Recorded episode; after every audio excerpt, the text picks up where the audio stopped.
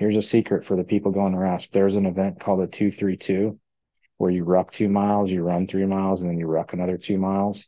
The cadre have their rucks on too. They're rucking with you, they're running with you, they're there the whole time. And I think that that is so important to not only the assessment selection process for like, hey, we're getting eyes on, but for establishing a standard for expectation of how you're going to lead and how you're going to be led.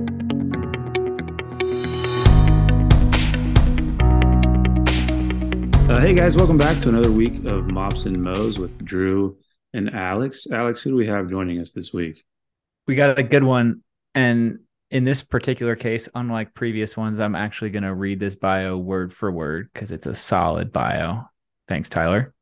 Solid, solid bio. So, Tyler Fillion is currently the company first sergeant and senior enlisted advisor for the 75th Ranger Regiment Selection and Training Company.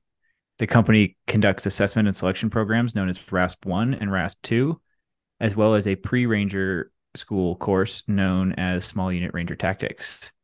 Um, they also run an extensive pre RASP program that prepares service members for RASP 1. Tyler joined the Army in 2005, served initially in 2nd Brigade, 1st Infantry Division, where he did a 15 month deployment to Baghdad during the surge from August 06 to November 07, and a follow on 12 month deployment to Iraq in 2008. Between those deployments, he attended Ranger School and encountered some young privates from Ranger Regiment. And upon coming home, attended one of the first editions of RASP 1 in 2010.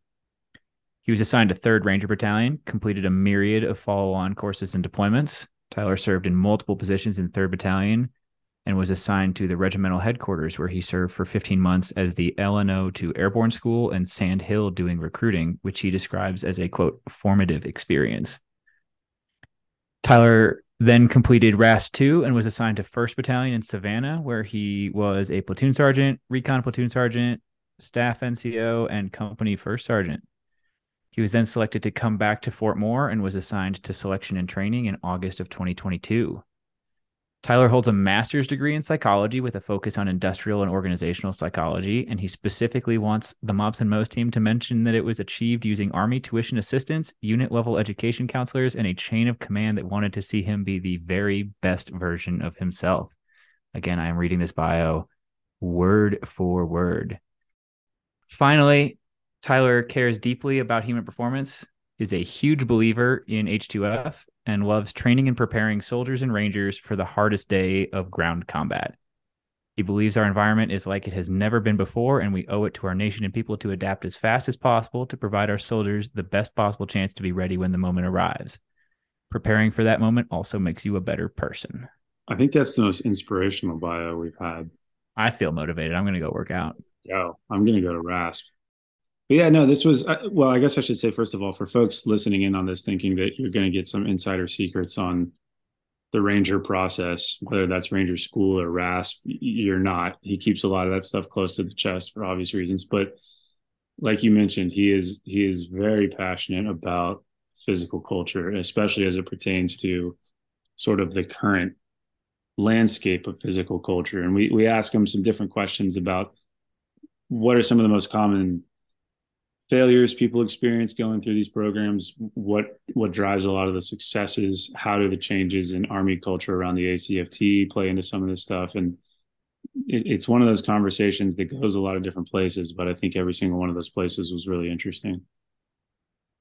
Yeah and this is a guy who has seen professionalized human performance get integrated into the units he's in over the course of a career and i think he had some really good insight onto how that works, what the cultural change that's associated with it looks like, how it can benefit an organization, how they have to kind of sort out the roles between coaches and staff and then NCOs who are leading the units and things like that. So a lot of really cool insight um, from a guy who's been out there doing it for a full career. And if his bio did not get you psyched up to go run through a wall, certainly the conversation will. So enjoy.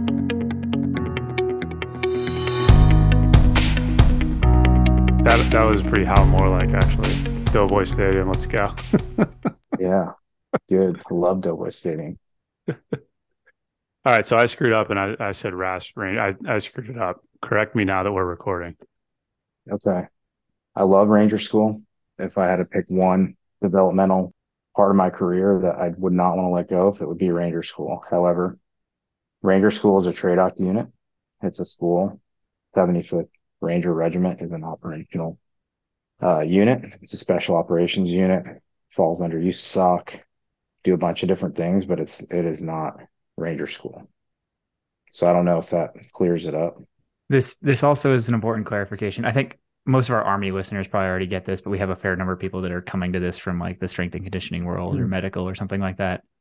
And that is also where the clarification is between ranger qualified and being a ranger. Tabbed versus scrolled.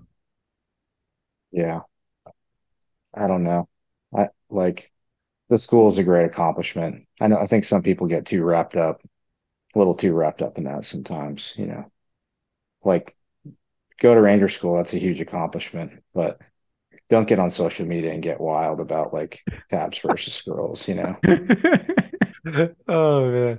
Can you can you explain RASP? And this can get as, as broad as we want to, but can you explain it, kind of what you're looking for, some of the physical demands? Um, I know a lot of this is probably online for better or for worse, but from where you sit, what is what is all of that? Okay, RASP is uh well, there's two levels to RASP. There's RASP one, which I think we'll probably talk the most about. Um, and that is E1 through E5. So it's Ranger Assessment Selection Program one. It changed from a three week program, which used to be called RIP, um, prior to 2000 or just around 2010 um, to meet the demands really of the GWOT. And what RASP is, is it's an assessment selection program um, where really we create uh, what I think is just really a venue for people to to demonstrate the qualities that we're after, you know, which we're we're really looking for like the RSOF attributes, um, integrity, courage, personal responsibility, professionalism, team player, similar to other special operations units. So we we provide that kind of in our own way, um, with our with our own flavor.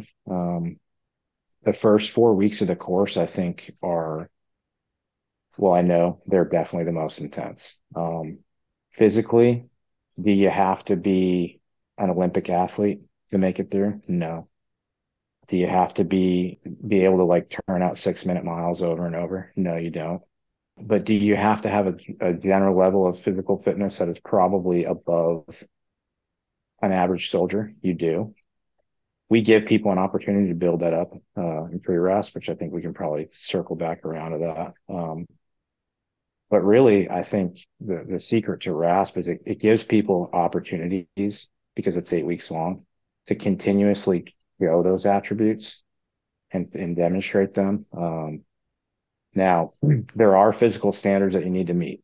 So just right off the bat, cut and dry, you have to pass our fitness test, which we recently just changed to kind of align with the ACFT. 41 uh, hand release push-ups, 235 plank, 40 minute uh, or faster five mile and six chin ups. You got to be able to do a 12 mile foot march, 35 pounds dry, um, meaning like your water and your helmet, which you will carry, don't count as weight. Uh, that's three hours. Um, and those are the two uh, major physical standards um, that you have to meet. We also have candidates do the RPAT, the Ranger Physical Assessment Test, which is two miles in kit, a rope climb, uh, a Skedco drag, back to a caving ladder. From there, do what is supposed to be a sprint, but is usually like a, a walk slash trot by that point.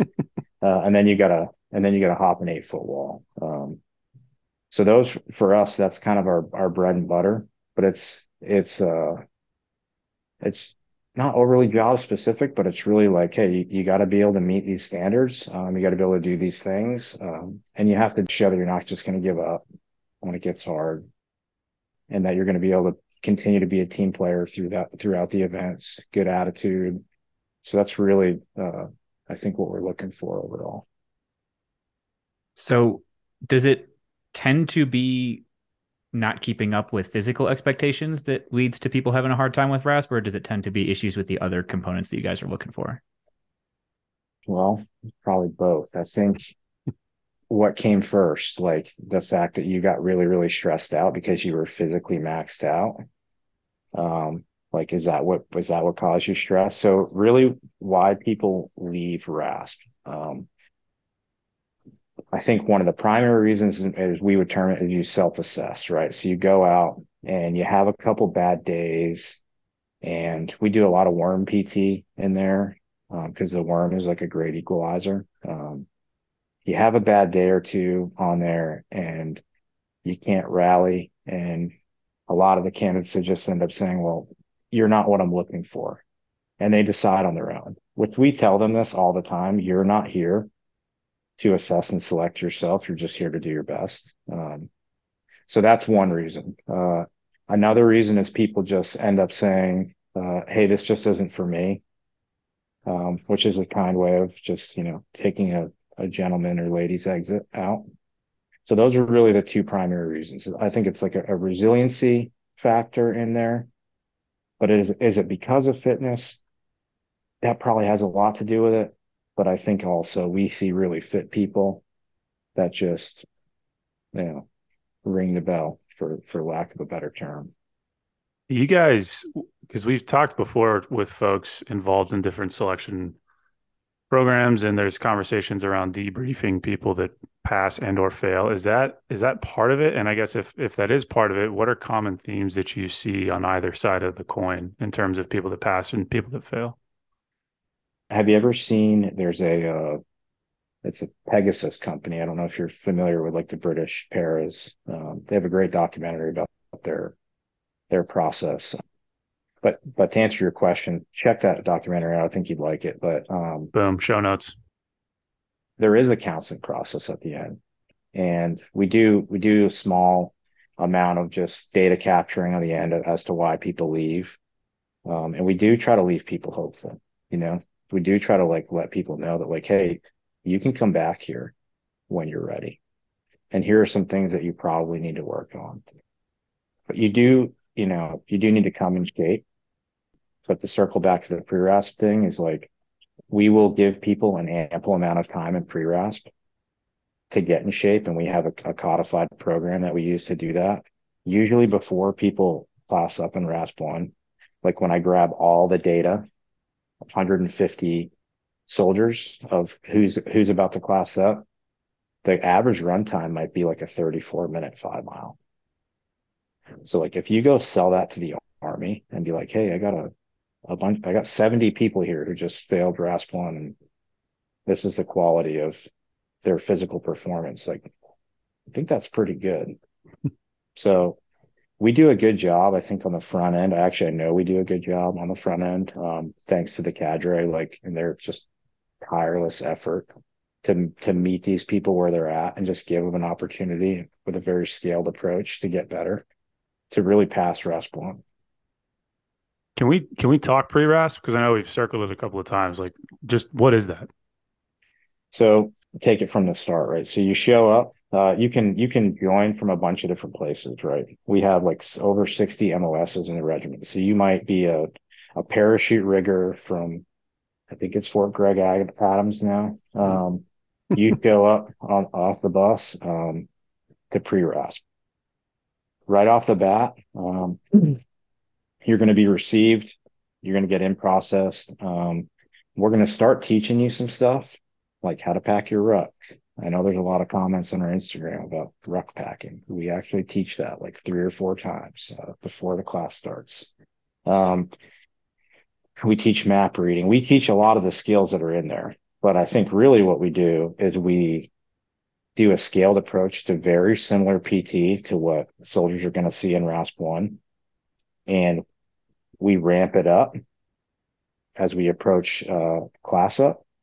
And then about three weeks out from class up, we take a PT test. And those who meet the class up standard, we uh, we put them into RASP one. Those who do not, we talk to them and tell them, hey, look, like statistically, your chances of success right now maybe aren't as good as they would be if you stayed for another four or five weeks. And in those four or five weeks, we just do all of the basic things, which I think Alex, when you visited, we kind of talked about this. Like, what do you need to do to be a soldier? Well, you need like a good level of aerobic fitness. You need to be able to climb, jump, bound, run. Uh, we don't need you to like clean and jerk yet. like we will teach you that later, but it's really about preparing for the the rigors of the course. Um, so pre-RASP does that in a in like a very scientific manner. The the guy that's in charge of it right now, uh, shout out to him. He's a certified strength conditioning coach. He has a degree in, I think, strength conditioning or kinesiology. Super interested in it, passionate about it, and it is a really well built program. I think without that, given the um, the candidates that we're receiving from initial military training, uh, we would we would be in a lot worse position than, than kind of what we're in right now. But we're not uh we're not in the business of like complaining about that. Like all we care about is say the day you show up, like we're here to train you. Once you go into RASP one, you're in assessment selection mode. Um, so that's kind of pre-RASP. There's a lot more. Uh, we, we are we are a microcosm of like the H2F overall. We have cognitive in there, we have nutrition in there, um, but we really try to prepare these people to be successful. Have you noticed a uh, a change in sort of the overall, I don't know, archetype of selectees coming through or candidates coming through the program? Because that's another theme that we've hit on in a number of episodes. Just sort of the change in culture around, you know, Americans at large, no pun intended, but um, specifically the military. And have you guys noticed that in the last couple of years, just the, the change in who's coming to the program? So you use the word archetype. It's a college word. It's my Harvard word. Yeah. It's uh, the archetype is the same, right? It's the warrior, right? It's the, it's the archetype of the warrior. The someone, it's the person that like wants to stick their hand out into the unknown and be like, Hey, what's out there? that is that is strong. That is still there. And if it wasn't, like we wouldn't have a program. So uh, I think that the thing that people show up, which that what they're actually after, it's the same as it's always been. Now, I, if if we were to just imagine that thing as a fire, right? Like for some, maybe 20 years ago, it was a bonfire. Uh, I think now, now maybe the fire is just like maybe it's a little bit smaller, right? Because there's other factors in there, but I think the desire is still there. Now, the condition of the people that are arriving, I wasn't paying attention to it 15 years ago or 10 years ago because that, that's not that wasn't my job. But I th- but I think that it is different. You know, I, I think that even just talking to people that work where I work now, they used to take the 300 candidates they had and whoever didn't max the PT test to class up, they might not make it in the course. Now we have to train people for six weeks. Now the quality that comes out of the back end of RASP one, I think is the same, if not better. And that six weeks might have actually done the unit some benefit, right? Because we're training them in our way to, to meet our demands. But I don't I can't I can't like accurately tell you like yeah for sure these guys aren't as good as the guys 10 years ago because I don't know but I can tell you that the thing that they're after is the same thing that I was after you know 18 years ago. They want to touch the fire. They want to they want a journey. They want to go out and just explore the the craziest place in the army that they can find. So you you touched on something there that I want to ask about and I'll throw it back to when I met you because like right around the corner from you were some some pre rasp guys getting ready to go to rasp, working out, doing all sorts of stuff, and and just looking at them superficially, they don't look like anything particularly special physically, right? They're like relatively normal dudes. You said like above above the average for the army, but like not nothing crazy, like relatively normal. But then just like a few blocks away, I go look at the product that comes out the back end of RASP and is actually in operational Ranger battalions. And to be honest, those guys are something pretty special physically. Like you, something that you're doing there is working. Smaller t-shirts. And I would, I would love to know, yeah, like mediums. yeah, what's what's going on between when they arrive for pre-RASP and that six weeks of training and what you're producing not necessarily immediately on the back end of RASP. Maybe it's being embedded in that culture for a few years that does it, but like what what is it? Is it the strength and conditioning or is it the culture around the strength and conditioning? Just curious about that process. I think it's probably all that. So, for one, I think that we have something that is really a, a part of what our program measures, right? Is like just commitment. Like if you really want to be there, um, that's a that's a huge help, right? Um, the other thing that we have is we have legacy, where I think that our unit has performed well in combat, so we don't necessarily combat as much as as the army does. I think, of people maybe being like, "This isn't good for me," or "We shouldn't do this," because they look around at their squad leader, and that's what he's doing, and that guy's jacked, you know, and he's moving out, so that helps. It's like some of those things all help, right? Um, we also put these people through a selection process to make sure that they have some of these qualities. So then you take that person, right? And it's like the age old question, like, would you rather have like the ability, uh, or, or let me ask you this, like, Drew, Drew, what's your bench? Jeez, I wish you didn't ask me that. Not enough. 285, maybe 295. Okay. Okay. So if I told you that you could bench 305 for the rest of your till you're 70, or you could get you want to bench big, right? You could have the desire to want to bench more. And you just like that was your secret ingredient was just this desire to want to do more. Which one would you take? It's the desire, right? So I can bench 305 until I'm 70 or have the desire to bench more. I see what you're saying. Yes. For the rest of your life, right?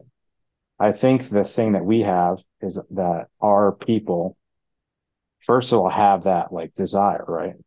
It's like they just, they want to do it.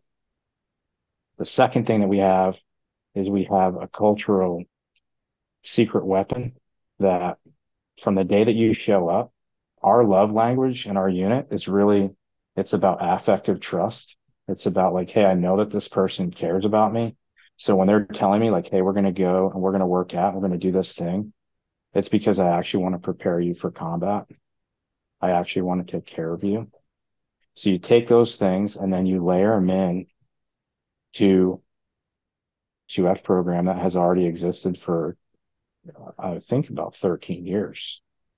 And you go, Hey, we got to get better at all these things. How are we going to do it? You go down to a coaching staff and you get a program right? And probably by the time that your squad leader has is a squad leader, he's probably been to our like internal unit education program like two or three times. Like I think I've personally done the barbell training or like our our raw training, Ranger athlete warrior training like three times. So what are you responsible for at that point as a squad leader? Are you responsible for coming up with the program? Well, maybe. And some guys still do that or are you responsible for going up every day and doing what's on the sheet, taking care of your your subordinates by like being in the right uniform, the right place, the right time, and being responsible for the program. That's how you get those guys that are really fit. Like Alex, after after you came, I think you posted something. You're like, I don't know about these guys in the gym. I don't remember what it was, and I almost hit you up and said, "Why don't you come on back and visit?" uh, and I'll take some some cadre out of there, right? Because it's really about like discipline to a process, not necessarily like some random thing that we're just going to do every day. And the edge that we have is committed people, uh, a trust in our coaching staff and the resources that we have, and really just yeah, it's about the process, not really the outcome.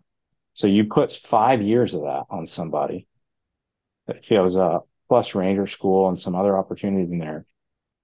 What would you have been able to do if you knew what you know now, or somebody just made you do it, right? For like eight or 10 years. Well, that's what our like squad leaders and platoon sergeants are. Right. So I think, I don't know if that answers your question. It's process.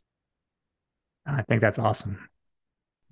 I want to ask because you've talked. I mean, we've hit on the tradition of of things quite a bit, and I mean the ranger tradition in the army is prolific.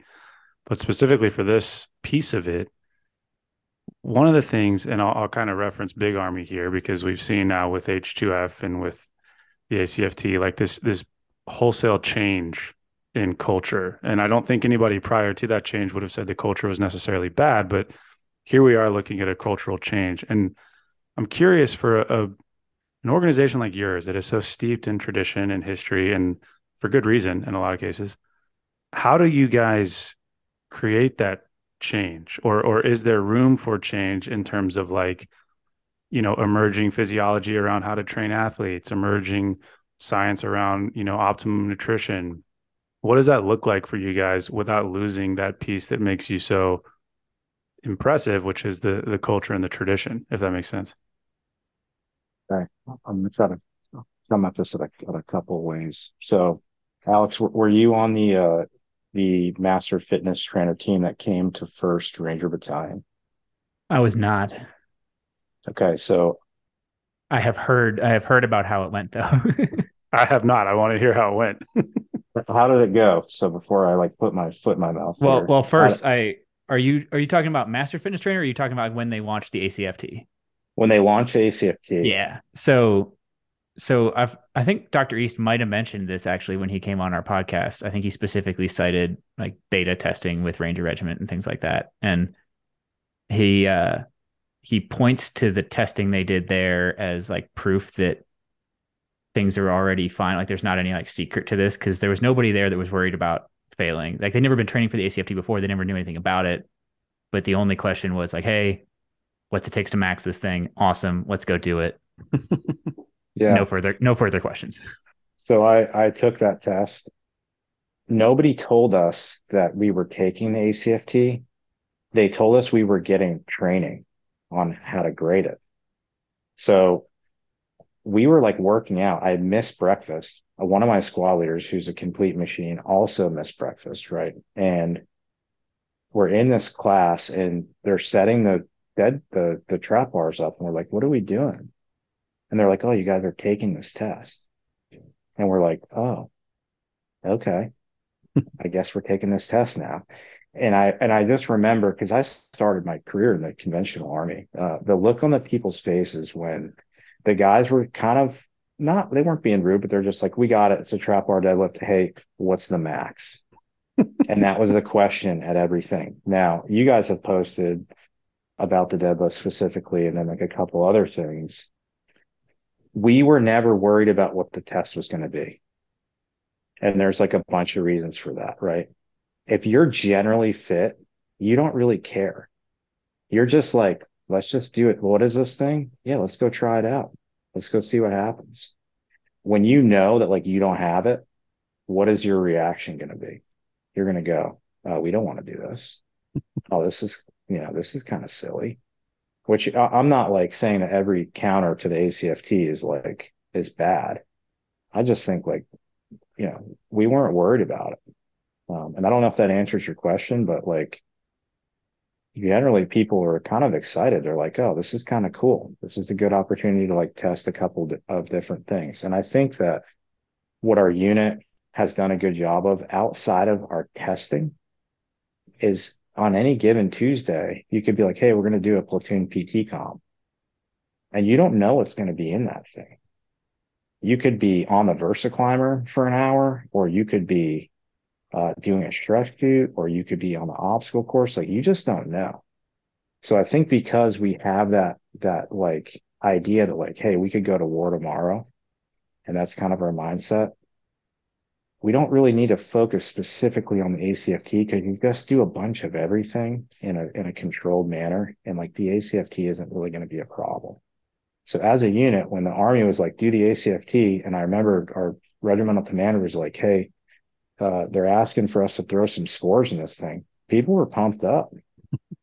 we were like, hey, let's go try this thing out. Um, the, the original runtime was pretty hot, was pretty hard. It was like yep. 11 minutes or something. Yeah. 11 um, minute two mile. Guys love that though. They were it like, was oh. it was I think just sub 12 was like the original maxing score for 17 to 21. Yeah, it was it was pretty stout. And then I think the deadlift was pretty heavy too. Yeah, I, I just remember people kind of being excited. They're like, "Oh, PT test that I can't max. This is awesome. Like I got something to work at now." So you've you've triggered me for sure. Um, I was I was not there to roll it out with the Rangers, but I did do a lot of like teaching people the ACFT for the first time, teaching them how to grade it, having them take it for the first time, all that kind of stuff. And I will tell you that the experience was pretty similar at every other unit I went to, and it looked nothing like how you describe it going with 175. Uh, it was 100% like trying to poke holes in it, trying to find gimmicks to get around just doing what they know they're supposed to do, like complaining about whether it's super relevant or not, like trying to like argue against the test in the first place, like just the the sheer quantity of nonsense around like how can I avoid actually just going for it on this thing and taking it seriously was incredible. And then you talked about how guys were excited to like throw some scores in there and get after it and stuff. But I have witnessed places like I'll, two things stand out. One, routinely hearing about people, including relatively senior people, sandbagging the test so that when the scores got finalized, they would be lower. Like as, as long as we do really bad now, they'll have to lower the test once it's for record. That was a common thing. And then I do remember witnessing and I'll I'll go ahead and call out the unit. Um, it was it was 18th Airborne Corps headquarters, and it was their ACFT. Probably like the first one they had to do as a unit, like right on that field, right in front of Corps headquarters. And like a guy crossed the finish line at like 2150 something, and like pumped his arm in the air and said, "Yeah." For the two mile. Yeah, for the two mile. And yeah. it it hurt my soul. Like it was it was a little rough. I'm gonna get a lot of grief at work now that you called out 18th Airborne Corps headquarters. Thank you. I'm not sure what that's all about, to be honest. I mean, I, I could, I could certainly throw some things out there. I'm not going to do it, but I'll go back to this, like the idea of, and I, and I believe in this, and maybe I've been spoiled because I think I have the best leaders in the army. Like, what is good leadership? It's like good leadership is like somebody who can like tell you how messed up you are, and you leave that conversation feeling so encouraged like that's good leadership. And I think that is like the the Ranger Regiment, my experience in it, like we've cornered the market on that as like a skill. I know that my leaders, like from the from the RCO to RSM, if you're like, hey, we got to take an ACFT tomorrow, they'd be like, all right, cool, a little no notice challenge. Like they wouldn't be upset about it. And why? Because I think they care about our mission. Right. So if I look at them and I say, hey, these guys believe in it, and they think it's going to make us better, somebody's obviously researched this thing or figured it out. Like, why don't we just like go all in and just like give it a shot and see what happens? You can't tell me that the army won't be fitter if we just accept it and start trying to get better at it. Like, you can't tell me that. I don't think any, I don't think anybody could do it reasonably, at least not with a clean conscience. I mean, we'll certainly have more fitness equipment regardless which I think is a net positive. yeah, absolutely. And the and the injury stuff, which you, you got me triggered now. Like people talking about the injuries and everything. Like I think that people really just nocebo themselves sometimes where they're like, oh, if you do a deadlift, you're just gonna get hurt. But no, actually that's not true at all. Like like you could get hurt, but probably not, you know? So I think this would be an impossible study but it'd be cool to see the rate of injury for people who deadlift versus who never deadlift ever. Because I, you could probably make the argument that non-deadlifters would be higher. I have a running rule, and I think I have some friends who also have this rule. Actually, I know I do. If your back hurts, that you need to actually deadlift because it just kind of pulls everything back into alignment. You feel a little bit better, you know. It's like if or if your back starts hurting, it's probably because you haven't been lifting enough weights that might be more true than the opposite. You know, I think you could probably, you probably would get some people. Yeah. I mean, yeah. Yeah. I'm probably going to get ripped up in the comments for that. You'll get equally ripped and then praised. I think that's one of those statements that will divide it right in half. Yeah. Well, so this is a story that I think I might have told on the podcast before. I'm not sure. Uh, but I, I vividly remember it and I talk about it all the time. I was it was early and when I was teaching master fitness trainer and I can't remember it's afternoon of day one or morning of day two where you introduce the class to the deadlift. It's the first like movement instruction that happens during the course. And we had this lieutenant in the course. Uh, I think he was National Guard. I don't remember what state, but they had sent him because he was extremely fit, according to them. Yeah, which I'm going to interrupt you. Like, like, why are you sending that guy? So that's a whole conversation, Okay. and we'll we'll, we'll get to that one for sure. But the uh, when when they said he's extremely fit at the time, that meant he was extremely good at the APFT, right? He Yeah. could do a lot of push-ups, he could do a lot of sit-ups, and he could run really fast. And so we're we're teaching people how to do the deadlift, and he throws out his back deadlifting something like 120 to 160 pounds, somewhere in that range. And How And much do you weigh? Uh, I would ballpark him at 155, maybe 150. I don't know. Like skinny guy, but fit, all that kind of stuff. But he, he throws out his back and we ask him, like, hey, man, is this just like a freak accident? Like, what's going on? He's like, oh, no, no, no. Like, this kind of happens all the time. I'll be good in like a couple days or something. Like, wait, you've you've been identified as extremely physically fit, but you routinely throw out your back lifting amount of weight that could be like a ruck, right? Or person? Like or like dragging a person or any like, like fairly routine Nah, things. that's, nah, you don't need to worry about that. It's not real. I mean, Like that that seems like a huge concern. And I don't know Shout like, out why National it Guard. wasn't. I don't yeah, know. It's- it's, it's uh, yeah. I mean, the the resistance to a lot of it, I just, it is hard to stomach, and I think professionally, I know for guys in our unit, it's hard for them to stomach too. You know, they're like, why why are people so upset about this? You know, like it's actually going to make you better. You will you will be fitter if you just accept it. Like, and so what if your score isn't good? Like right now, if you train for the ACFT for six months, you're gonna get a lot better, like quickly, especially if you haven't been training, especially if you've just been doing push-up, sit-up improvement, you know? Do we think that do we think that resistance to the ACFT gets phased out over time or do we think that it's just kind of baked into the early culture and it's just always going to be that way? I mean, I wasn't really around all that much with the APFT, but like were people complaining about that for the entirety of its existence? This is a rhetorical, well, not even rhetorical. You guys can go. I don't know. I didn't really experience that. I think the thing with the APFT is like you could kind of game it a little bit more and people knew how to play the game. You can't really play the game in the sprint drag carry. You can't really play the game on the on the deadlift. Like you're either picking it up or you're not, you know. Um so I, I think that that has a there's a component to that too is like it's a really hard test to kind of mess around with. And I think that people similar to the guy that Alex just described, there are a lot of people who kind of made their their their way and their units by um I experienced this a lot when I was in the conventional army. It was like, yeah, that guy's a PT stud, but he was the guy that Alex just described, you know. To answer your question, I, I think that it will eventually start to go away, which to my understanding, when the MFT folks visited us in first battalion, that was kind of what the army knew is that like, like, hey, is this is going to be rough for a little bit, but like in 10 years, like we'll have less injuries because of the way we're going to have to train. People will be better prepared for combat, whatever is like, we're just in that stage right now where it just hurts and people don't want to do it. I think it's already getting better, to be honest. I think it's resistance to change. People have issues with it regardless. And I mean, having spent most of my time on active duty under the APFT, I think people knew it wasn't very predictive of your performance at your actual job. Like that was a fairly common thing.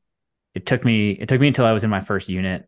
I remember there was a an infantry company commander. I don't remember he was whether he was still in the S3 shop when I had this conversation with him or if he was already in command, but he was also a prior enlisted infantryman and he talked about like I was confused because he wasn't maxing his 2 mile run but he was in the gym training other things than just his 2 mile run which is the thing he wasn't maxing, right? Like he was in there deadlifting and squatting and things like that and Lieutenant Alex was all confused. I was like, "What are you doing deadlifts and squats for? Shouldn't you only be training your run because that's the thing you're not maxing on your APFT?" So, so glad you've changed. I, hey, Yeah. growth, man, it's important. I had I needed mentors and stuff. Lieutenant right? Alex is incredibly annoying. probably it's true. Probably. Yeah, that's But- probably true. You're probably But wearing he was- tights when you walked out to him too, weren't you? He was the one. I don't think I owned any tights at that point, but uh, he was the one who explained to me like, "Hey, like that's I'm not here to train for the APFT. Like I'll take the APFT and I'll do good in the APFT and stuff, but that's not what drives my training. What drives my training is what I know I have to be prepared to do for my job, and that was pretty cool. Yeah. Yeah. So that back to the Ranger Regiment, like I think that we do that. And I think that we set conditions for people to understand that when they're in RASP. And we assess and select people who are about that and they want to be led and they want to be driven. Um, and I think it's, we talked about this when you came, Alex, is like the bread and butter of RASP one to me is that with the exception of your like individualized critical events, which would be like your PT test and your 12 mile, there's like seven or eight cadre that do every single event with you. So if they're going to take you out and, you know, like here's a secret for the people going to RASP, there's an event called the 232 where you ruck two miles, you run three miles, and then you ruck another two miles. The cadre have their rucks on too. They're rucking with you, they're running with you, they're there the whole time. And I think that that is so important to not only the assessment selection process for like, hey, we're getting eyes on, but for establishing a standard for expectation of how you're going to lead and how you're going to be led. It is a hard duty to be RASP cadre. And I, I just like my hat is totally off to those guys. I go to work every day and I'm like the worst guy in the building because those guys show up and they pound the road and they, and they get it done every day selflessly, really. Um, it's, and that, that to me is like, if you come in right from the very beginning and somebody just says, Hey, look at my uniform, look at my attitude, look at my demeanor, look how much I care, look at my effort and now follow me. That might be the way that you like change the culture. Or that might be the way like the ACFT doesn't really matter. Or when you're at the bottom of Ghar and it's like, Hey, we got to go all the way up there to get our buddies. No one goes, well, not today. My back hurts, you know. People go, yeah, Roger that, you know. And I and I think that, I, or what I hope that the Army starts to remember soon, because I think, I fear sometimes that we kind of lose sight of it because we're not at war. Like I can't take the grade out of Takur Ghar. Like I can't make that thing like less steep. You know, I can't make the door to door fighting in Fallujah like require less courage. So what we need to make sure that we're doing every day, like you can't you can't replicate that, but you can build resiliency. Like we know that. You know, so like we can get into these like long debates about program. And I think Colonel Klepper talked about this too when he was on you guys. Like we can do all that, or we can just get to work and build the things that we know matter, like in war, and also get fitter at the same time. Because like the conditions of like war fighting they're not changing. Like like they are what they are. The qual the quality of candidate or person or whoever that shows up your unit that you're upset about oh, their fitness level, like like you better start meeting them where they're at and getting them ready to go. Because the, the conditions of war are what they are what they are. You can go on social media and see what's happening in Ukraine. Like that looks like World War One with automatic weapons. Yeah. You know? I think Ranger Regiment is a vivid example of something I've talked about a little bit before, but I think, and this is not an original thought for me. I, I read it somewhere. I just don't know where, but people tend to rise or fall to the expectations that are set for them, right? Like if you set a really low bar, people will settle into that comfortable low bar. And if you set a really high bar, people will strive for that really high bar. And I think we we have an issue in the culture of as soon as the army for the first time said like all right i think we set that bar too high we'll lower it you get people saying like oh i guess it turns out we can get them to lower the bar and that's not a good thing to have in people's heads i think i think that's part of the core of the problem i think uh yeah it's it's like standard goal setting theory right if the, if the goal is like so far away that you can't get there you're gonna just you know you don't want to look in that mirror right so you're just gonna discard it or discredit it but if it's just hard enough, right? Or the people who are saying, hey, we're to do this thing kind of meet you where you're at and you take it to scale, right? It's like it becomes a little less daunting. And and we battle that too. So like my last company that I was in, I said like, hey guys, we're gonna run a five mile. And I told them like originally, I'm like, I don't care what your time is. I'm not gonna have your time. The only people that are gonna have your time are the strength and conditioning coaches so that they can like batch you into your ability groups when we go into our next program. Like, I don't care what the time is. All I want you to do is just show up and do your best. And I actually think, and this is like, I could be totally wrong. I actually think people did better. when they're like, Hey, I'm just, I'm just here to like see where I'm at and make some progress. But when you tell them that, Hey, so like, I, I agree with what you said. I think where we get it wrong is we ask too much too soon, similar to the ACFT. And then we go, Oh, why does no one want to do this? It's like, well, we, we were, we were way out in front of them, you know, maybe if we tell them like, Hey, just pass the five mile. And in eight weeks from now, like, hey, let's see if we can shave 30 seconds off. And eight weeks later, let's see if we can get a minute off. Right. I think that's an important part of just integrating, you know, back to one of Drew's previous questions, like how do you make cultural change? Like you just meet people where they're at and you keep them hopeful, but you do let them know like there's a really high standard here. And just because you can't do it right now, we're still going to love you anyway. But like we have a plan and like you're being evaluated on on your ability to like commit to the process that we're using to get you better. And if you're not going to do that, I don't know what we're going to do with you. You know, super important. I think that's the military. That's just what it should be. We've talked a couple of times now about strength coaches and and the setup you guys have and I want to switch gears a little bit here and, and just dive right into it. What is Ranger Athlete Warrior or more famously Raw? Raw is uh it is what H2F is now, I think, right? I mean, Raw is the Ranger Athlete Warrior. So you have the this the same competency So you have the physical domain. So you have like your strength and conditioning aspect. You have the nutrition piece you have the spiritual piece or the or the cognitive piece in there. What which one am I missing? I think I'm missing one.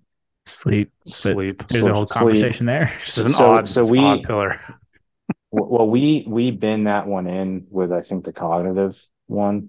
As well, um, you should. Um, but I think sleep is like, you know, if you were to build that thing out like a house, like sleep's probably the foundation of the whole thing. Um, but you know why I know that? Because the the Ranger athlete warrior, the human performance coaches have taught me that and educated me on that. I have an Oura ring on right now because they gave that to me to help me monitor my sleep and like make micro improvements to like my behavior. Okay, but what is the the program? I think most people think of it as uh hey, there's just two coaches down the gym. If I want to get better, I'm going to go to them and I'm going to use them. But it's way more integrated than that. Um, so that is certainly an aspect of it, right? Where you can go in, you can get programming. A lot of it is about the facilities that we have. Those are pretty nice. Um, those are pretty capable. And then on the periphery of that, you know, like if I strain my calf tomorrow, which I have a calf strain right now, so I can go down there and there's a there's an athletic trainer and a physical therapist who, on the spot, uh, if they don't have a client, like can can triage me can help me out. They talk to the strength conditioning coaches and go, Hey, here's what's going on with him. And I'm able to continue working out. I'm able to continue doing the things that I need to do. And then from there, it's like, Hey, if I'm really having trouble with my injury, maybe I talk to the cognitive lady or she comes and finds me. And we talk about like some growth mindset stuff and we frame this thing out and we kind of, we, we try to bring it all together we try to embed that in our in our unit and even in RASP, really in everything we do. Um, which Alex, I don't know if you ate in our chow hall. We have the best chow hall in the army because we have people that are invested in making sure that the, the food that's in there is right. They understand the importance of it. And we have a lot of people that eat at our chow hall. Like our whole unit eats in our chow hall. And that is a, that is a byproduct of the Ranger Athlete Warrior program and the education aspect that that is part of that. Um, so I don't think I answered your question great, but it is it is really everything, and it's the utilization of it, and it's the, the education that is ongoing all the time. There's articles that come out. There's different challenges, which I think you guys posted one of them, like the the pull up challenge, and I think that is that is really what it is. It's about making sure that it's, it's really not just about fitness, it's about wellness and making sure that we're ready and we're sharp. And I think the Army is trying to do that. And I hope that people just start getting on board because we'll be better for it. So I think, if I'm not mistaken, I think Raw was like 2007 when it first began, something like that. Vintage. And it did. Yeah. I And imagine that was a pretty big cultural challenge in 2007 for an organization like Ranger Regiment that prides itself on its physicality and things like that. I imagine it was pretty tough to like open the door to subject matter experts coming in with like the tacit admission there that they weren't necessarily subject matter experts themselves. Can you talk about the the process, that evolution of integrating it? So I wasn't there for that initial part, but I do know from from guys that were they came out with like raw 1.0, right? And like some of the exercises that were in there were like I don't know what the correct term would be, a ball that you throw it sideways through. What do you got? What's, the What's name of it? exercise? Oh, oh, it Yeah. depends on who you ask. Lateral Okay. lateral med ball toss against the wall. Yeah. Or somebody makes I up a dumb name for it and calls it. Everybody like- loves calling it rotational though. Yeah, rotational. Yeah, okay. So whatever you want to call it. And I and I do know one story from a guy who was there. They actually built a wall at first battalion because there was a lot of drills like that in there with a med ball. And people are like, these are dumb. You know, this isn't helping me. But also culturally at that time, it's like you you care about what you measure, really, right? So like if you measure the 12 mile ruck, like that's what you hang your hat on. If you measure the five mile run, that's what you hang your hat on. Um, I think when the RPAT came into it, which was an evolution of Raw, I don't know what year. That might have actually been right around 2007. Um, it's been around for a while. You start to kind of diversify a little bit, but I think initially there there was some some resistance, you know. But when you start to kind of show people that hey, we're not crazy and we're actually going to make you better in combat and we're going to have you hurt less and take care of your body a little bit better. And oh, by the way, there's like POTFF money and other stuff tied to this where we're going to get facilities. Like people kind of start to buy in. Um, and it's not to say that we don't still have organizational challenges, right? There are still people who I'm a big believer in like group training. Like I would love to just like get in a group of like 15 other people, like we're like a football team almost, and work out together. And I think that that's uh, really important. But there are people who are like, oh, this is, I need this certain program because this is what works for me. You know, a, a good program works for 80% of the people 100% of the time. And I think that Raw kind of showed us that. That like, hey, if you actually just do this stuff, like you're actually going to get better and you're not going to be as hurt. So by the time that 2010, 11 came around, I think that's when we started to get the first strength and conditioning coaches. So you can imagine um, that the whole tactical athlete thing, like, I don't even think it was a thing then. It was maybe this very nascent idea of just like, what does that even mean? So like some of the coaches that we got, they're football guys, you know, um, and a lot of them are still around. So they were adapting too, and they were growing too, but they knew enough of what they were doing to have us ready to go. And that was where you started to like see some of the things that I think the army's going through where it's like, Hey, I'm not going to trust this guy because he's not a ranger. You know, what does he know about combat? I've been deployed four times or I've been deployed five times. Um, I think we're kind of beyond that now, but initially there was a lot of that in there. Um, but as the program evolved, it provided resources in the in the performance of the Rangers kind of started to speak for itself. The guys who really bought into it, I, I think we're there's no looking back now, really. Do you think that um I mean, because that last point you mentioned, it, it hits close to home. Just the idea of somebody who hasn't been deployed four or five times, whatever, doesn't know what they're talking about. Do do you think that that is just the easy button excuse for not maybe exposing yourself to something you're unfamiliar with, versus, I mean, because I think of you know a lot of the strength coaches that I know and have worked with, and even outside of the military setting, like football, basketball, collegiate sport, whatever. Sure, some of them have have competed in that sport and competed well, but a lot of them maybe haven't. And I don't think in every single instance that means that they don't necessarily know what they're doing. And and you hear it in the army now, like you mentioned, it's like the easy excuse to avoid, you know, getting with a strength coach, getting a program, training in a way that you may be unfamiliar with. And you look at a lot of the people making that excuse, and it's like, man, you know, my mom could probably train you better than you're training yourself right now So the fact that this guy or gal has not been in the military seems like a bit of a cop out. And I, I kind of went on a bit of a rant there. Sorry, mom. But what are your what are your thoughts on that? Well, uh, I could have a really emotional reaction to that one. Um, so my first thought is like, hey, the people that are saying that, what are you are you are, are you saying it because you've been to combat? If so, like, what is your rank? Because like, we haven't really been like slugging it out recently. Some units have, very select, small group of people, right? And if you have been slugging it out, like, are you basing your entire fitness plan on the one firefight that you got in or the one mission that you went on?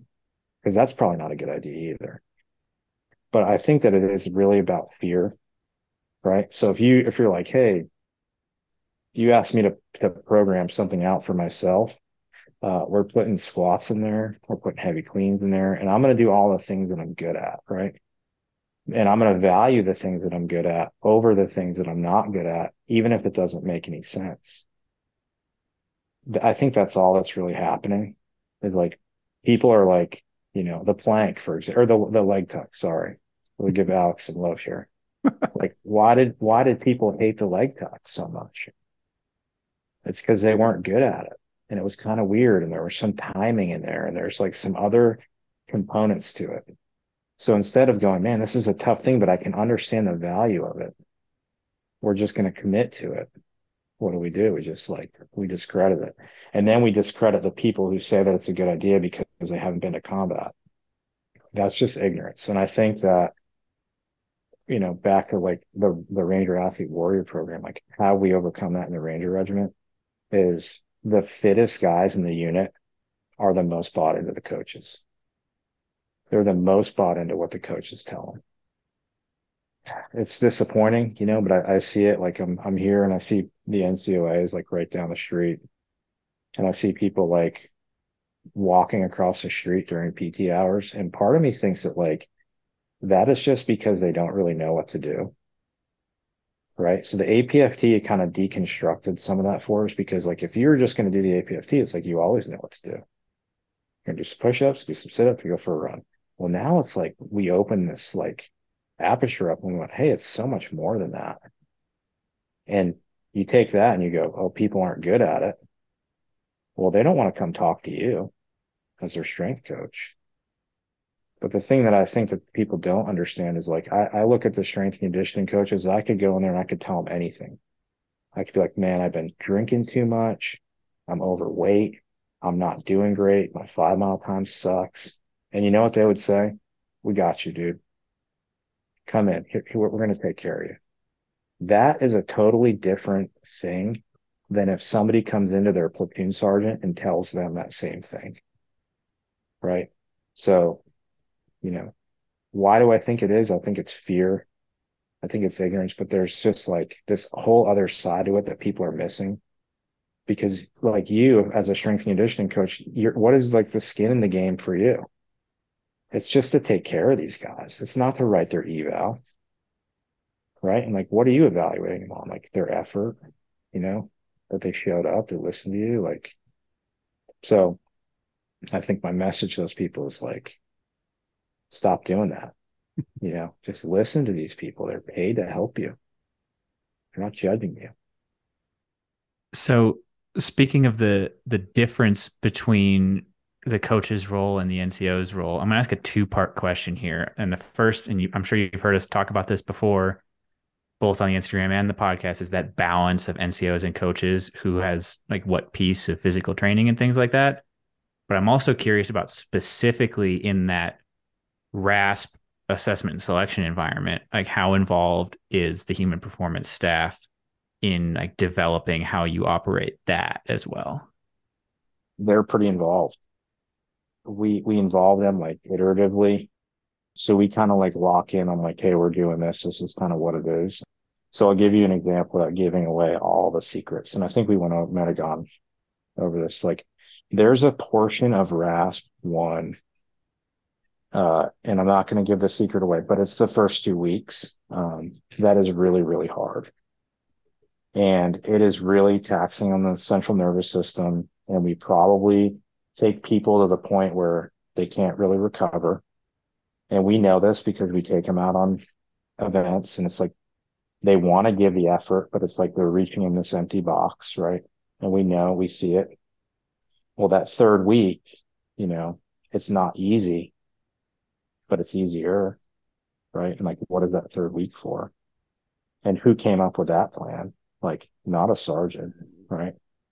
That was like somebody who understands physiology and like looked at the load, the load, like how many times we were carrying a ruck, what was the distance that we went, what were the events that we were doing, how many were upper body focused, how many were lower body focused, and mapped this thing out and said, okay, there's a chance that actually by the time that they go into the fourth week, they could be ready because the fourth week is cold range and that's like the hardest week of the whole program.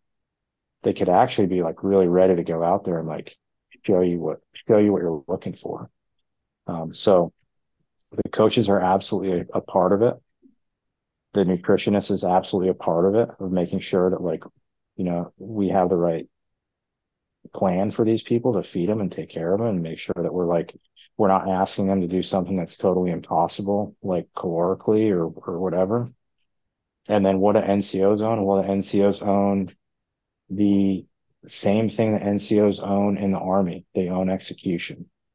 And they and they own this like dutiful responsibility to their commander if they see opportunities to make improvements to tactfully and respectfully bring those to the table and and say hey this is why i think we need to change this and here's like the information that i have for you that's what the ncos own is like the execution phase we definitely will take input uh, from the cadre of like what's working and what's not working but in terms of like massive program overhaul like we're going to get the professionals in there. We're going to lay this thing out. We're going to take a look at it together. Has, I mean, this, this could probably be its own podcast entirely, but I've seen this happen before with selection programs like this, where you get this influx of data now that we're kind of in 2023. Like you have, I mean, you mentioned wearables and everybody wants to monitor everything. Has, has data changed any of this process? And if so, has that been sort of a net positive, or do you think it's just created a bit of a burden? Well, part of the struggle is that because I think a lot of our, we are a really small selection program compared to like SWCS, which is, you know, it's probably five times the size. I wouldn't even be able to like venture how, how big it is. The manner in, uh, in which we've captured the data and the mechanisms that we've used has been varied. So it hasn't always been easy to like aggregate it in a centralized spot so that we could use it. What do we use the data for now? Like I'll just give you like a real world example. It's like we're looking at like components of the PT test and trying to correlate them to like people who voluntarily withdraw from the program. So like, you know, you could probably just sitting there be like, hey, yeah, if you can't run, fast, you're probably going to voluntarily withdraw. But we want to know like what that point is, right? Um, another one that's kind of popped up recently, which is not, it is not supported by a very good p value yet, but I think a couple more classes of data like upper body pulling strength measured by pinups. Well, why is that helpful? Well, we do a lot of rope climbs. We climb over walls a lot. We do a lot of obstacles. So like if you're asked to go repeatedly up to the top of the 30 foot rope. And that's terrifying for you. Right. And you feel like you're going to die at the top. Like maybe you will voluntarily withdraw. So is that a, is that like a RSOP attribute problem? Or is that like we haven't appropriately prepared this person problem? So, so we look at all of it. When we look at the changing the PT test to match the uh, ACFT, uh, we were doing, you know, like regression analysis on like everything. Like if you you could tell me how many push-ups you did, and I could tell you what your RPAT time was, plus or minus like 90 seconds, right? Which I know that's a big range, but it's relatively good because we were trying to figure out like, hey, and I'm sure the army did this for the ACFT, like, hey, we already have this known thing. And how, how does that translate out into these other unknown things, right? We're trying to do this predictive process. So, so we use that um, quite a bit, but I will tell you, we are not hostages to it. I think our command uses it for, for information, But I think above all else, they are the quote our regimental sergeant major. He cares about uh, culture over capability every day and, and twice on Tuesday.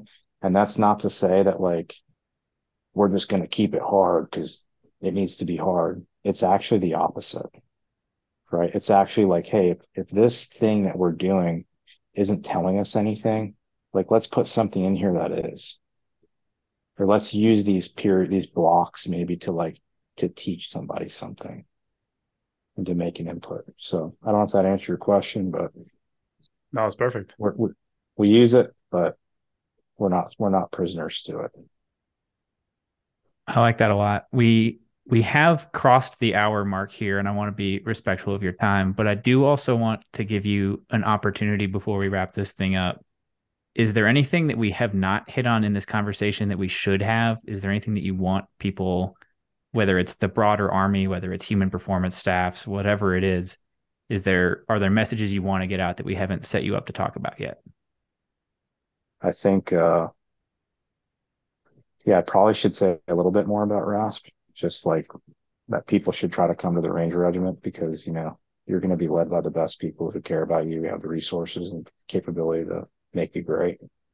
I don't know. Do you do you have any ideas on that?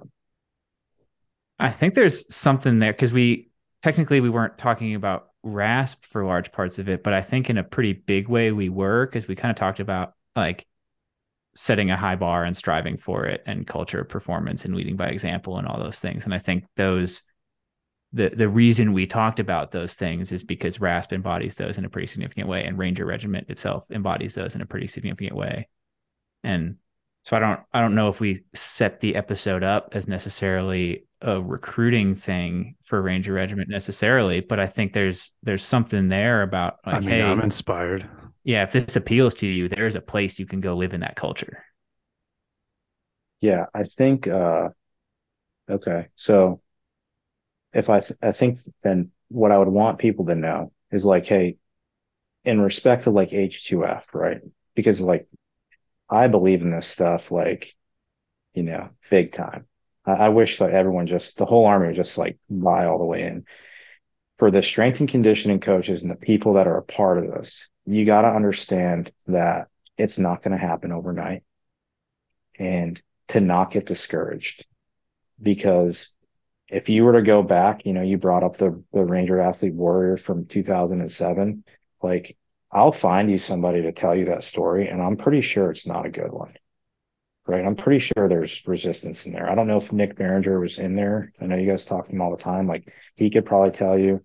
I could find you some other other guys that were there change, even in a high performing unit, is not, it doesn't happen quickly, right? It comes in these like little incremental gains. And if you're a strength and conditioning coach and you're coming from like a football world, which a lot of them do, and you're and you're responsible for like how many games Alabama won this year in their injury rate, and you want everybody to line up and get in the rack and do it your way, like that's not going to work. And you just got to know that. Like you might have to lower your standard to just like, hey, everybody came to uh, practice with a water bottle today, or everybody came to training with a water bottle today. And like half of them made breakfast before they came. Like that might be like your first point of influence, and that's okay. Don't give up. You got to meet people where they're at.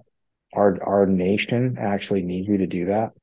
You know, we talked a little bit about the initial uh, the condition of just our our country's youth and and all that, which that's a whole nother podcast, right? But like, don't worry about all that. Like these people show up to your facility every day. Like, don't lose the faith. Like, show up every day pumped up to to inspire somebody, to meet them where they're at, to give them your best effort, and know that like this is a this is probably a decade long process that we're in. I think it has been for the Ranger Regiment, um, and we still have hiccups and things still aren't perfect, but it is critically important. You got to show up every day, pumped up, ready to try to make someone better. That's what we do in the Ranger Regiment. I think, in my opinion, I go to actually I go to work every day pumped up, and guess what? If I'm not, the strength and conditioning coaches usually are, and so are the guys to my left and right, at least a couple of them. So I hope that's that's what everyone can carry out of it um, as we work to make the army better, implement the ACFT, whatever it may be. But that's that's pretty much it. Yeah. I'll shout out to you mentioned it earlier in the conversation. Their their human performance staff does post like monthly challenges that they do. So if you're if you're curious and like want to see where you stack up, they usually post some of the results that Rangers are getting on those challenges. Highly encourage joining in. We'll put the at in the show notes. Yeah, definitely definitely check it out. I uh I've only been able to like participate in person one time. I was out there with 275 and jumped in and I was pretty proud of myself getting the bottom spot on the leaderboard. Yeah. They got some studs. You just didn't do it right. You just got to pick the ones that play to your strengths. Like you just don't do them unless you're good at them, right? Isn't that like the right way to behave? Absolutely. If you're the strongest person, if you're the strongest person in the gym, you're in the right gym. Yeah, that's right. I thought I was doing that. I thought I was picking a workout I would do well at because it had rope climbs and I'm good at rope climbs. And what I did not realize is that in this particular workout, the rope climbs were the recovery. Um, it was it was sled it was tank sled pushes and rope climbs, and man, that tank ruined my day. Yeah, there are some just freaky guys here, um, but it keeps you honest, you know, keeps you humble, keeps you working every day. Is there? I mean, we asked this to, to everybody we have on. Just you know, is there a place people can go to find more? And I mean, the obvious answer is yeah, go to Ranger School and then go to RASP one, and you know, but is there a, a a place that comes to mind or or maybe you know a clearinghouse of a place people can go to find out more about just the environment the the process the program any of that there's a lot of bad information on the internet um, say don't go to reddit you, you know uh, but i think our recruiting uh, we have a 75th like recruiting instagram we have youtube videos so there's like a great like if you just want to know the spirit of the Ranger Regiment, right? Like what is this thing about? There's a six part uh, video that covers the Ranger Creed. Like just watch those six videos and be like, and then you just make your decision, right? Like, are those people that I want to be around or not? We have kind of increased the social media stuff because it's, I think, important. People look at it, they pay attention to it. Um, but in terms of like a credible resource, um, I don't really know because I don't I don't really seek them out, so I'm, not sure. And also, like we kind of hang our hats on like Rangers don't write books, but that might be to our de- detriment points, you know. Um, but I think yeah, the recruiting page, YouTube, the, the the YouTube page is pretty good, and then you can hit us up, hit us up on the Instagram, and we'll talk to you. Slide into the Ranger DMs. Yeah, absolutely. Well, thank you. Thank you for coming on. I think there, I mean, there's been a ton of nuggets in here. I'm going to have, Alex is going to have a hard time getting one soundbite for the beginning. So we appreciate this. I, I recently had like a, a coach expressing to me that it felt like some of our episodes recently had not been as aimed at coaches as some of our earlier episodes. And Sorry, this one, coaches. this one seemed squarely aimed like there's a lot here for soldiers to consider for ranger regiment things like that, but there was a lot of talking directly to human performance staff. So I think they'll appreciate that. Those guys are like my favorite guys. Hey, Alex, let's cover our ass real quick. Oh, great idea, Drew. All right, guys. The views and opinions expressed in this program are those of the speakers and do not necessarily reflect the views or positions of any entities they represent. Thanks for tuning into this week's episode. Before you go, please rate and review the pod on the listening platform of your choice. You can also visit us on our website at www.mopsinmos.com. That's mops, the letter N, mos.com. You can check out the library of podcast episodes, our latest blog entries, any helpful resources, and also sign up for our newsletter. Drew nailed it. Just to underline a couple things, the podcast entries have in depth show notes on the website. So if you missed anything or you want to read any of the research we talk about, it is all there. You can, at the bottom of the website, sign up with your email and receive future updates from us.